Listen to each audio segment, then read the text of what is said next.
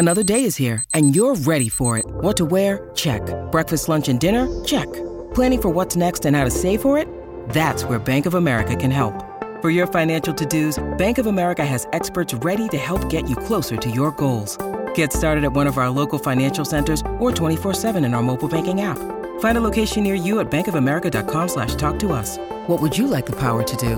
Mobile banking requires downloading the app and is only available for select devices. Message and data rates may apply. Bank of America and a member FDIC. Hey, it's Amy Newmark. Please enjoy this rerun of one of my favorite episodes from last year.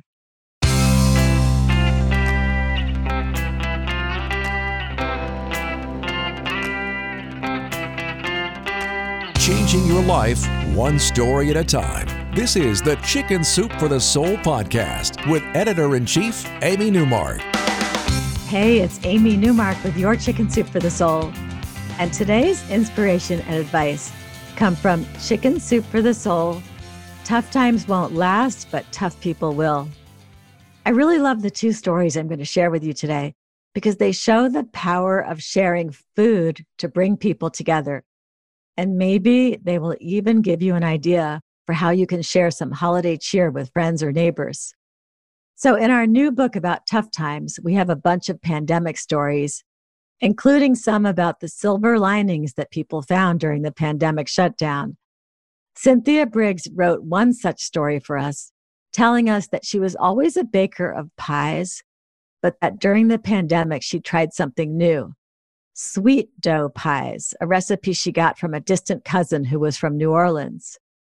One day, Cynthia made two strawberry rhubarb pies instead of one, having followed a recipe for two sweet dough pie crusts by accident.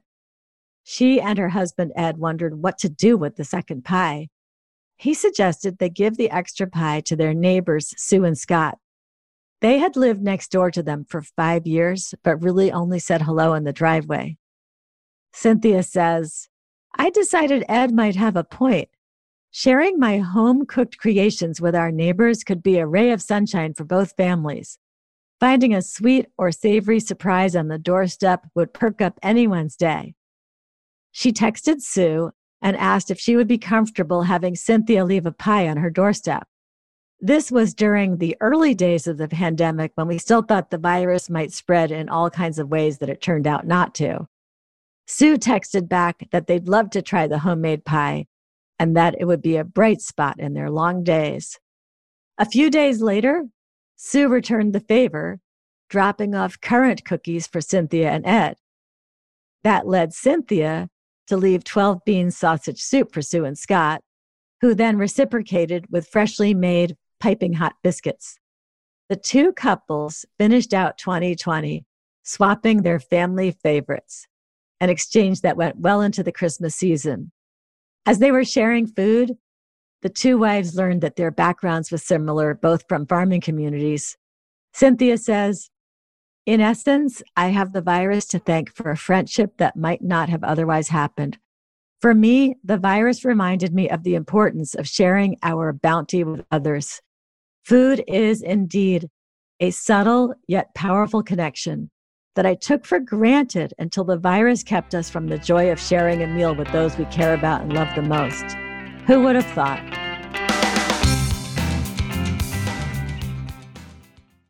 When you need mealtime inspiration, it's worth shopping Kroger, where you'll find over 30,000 mouthwatering choices that excite your inner foodie. And no matter what tasty choice you make, you'll enjoy our everyday low prices, plus extra ways to save, like digital coupons worth over $600 each week. You can also save up to $1 off per gallon at the pump with fuel points. More savings and more inspiring flavors make shopping Kroger worth it every time. Kroger, fresh for everyone. Fuel restrictions apply. Darcy Daniels has another story about sharing food during the pandemic, and hers starts with starter, sourdough starter, that is. Darcy had been frustrated by how hard it was to buy bread early in the pandemic. You remember that time, right? Well, she wanted to bake, but she couldn't get flour either unless she bought an industrial sized 50 pound bag. So she did, and that started her on the path to being one of the millions of new sourdough bread bakers during the pandemic. I know all about that because I was one of them too early in the pandemic. And I still have my starter bubbling away and I'm still baking bread. After Darcy finally got her starter reliably bubbling, she decided that Friday would be her baking day after she finished her job teaching online lessons. After a few weeks, she could reliably make two loaves of bread to carry her family through the next week. Then they had a freak storm, and the neighborhood lost a lot of trees, and a tree landed on a neighbor's car. It was Friday, so Darcy made an extra batch of bread and left it on that neighbor's doorstep.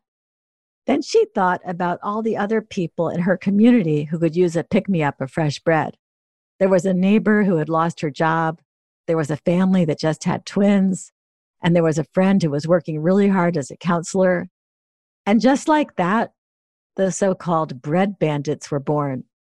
Every Thursday night, Darcy and her family would sit down and think about who was really struggling that week. They would choose two people to deliver bread to the next day. Darcy would bake four loaves of bread so that they had two to give away. Then they would drive to their lucky recipients' homes, ring the doorbell, drop the bread on the front step, and run. And the bread would come with a little note that said, We hope you enjoy the fresh baked bread. Love the bread bandits. They did it every week for months. Darcy says, Before I knew it, we had to buy another 50 pound bag of flour. I'm Amy Newmark. Thanks for listening to these stories.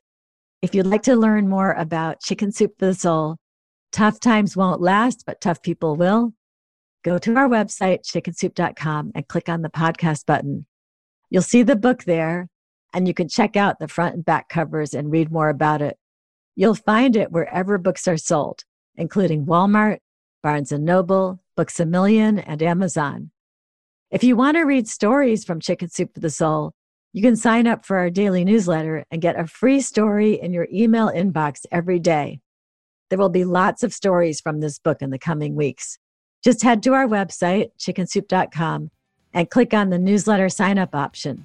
You can also follow me on Twitter, where my handle is at Amy Newmark, and you'll see links to our free stories and to this podcast. Come back for our next episode for a couple of stories from the same book these stories about healing and moving forward after losing someone, a topic that can be really helpful during the holidays.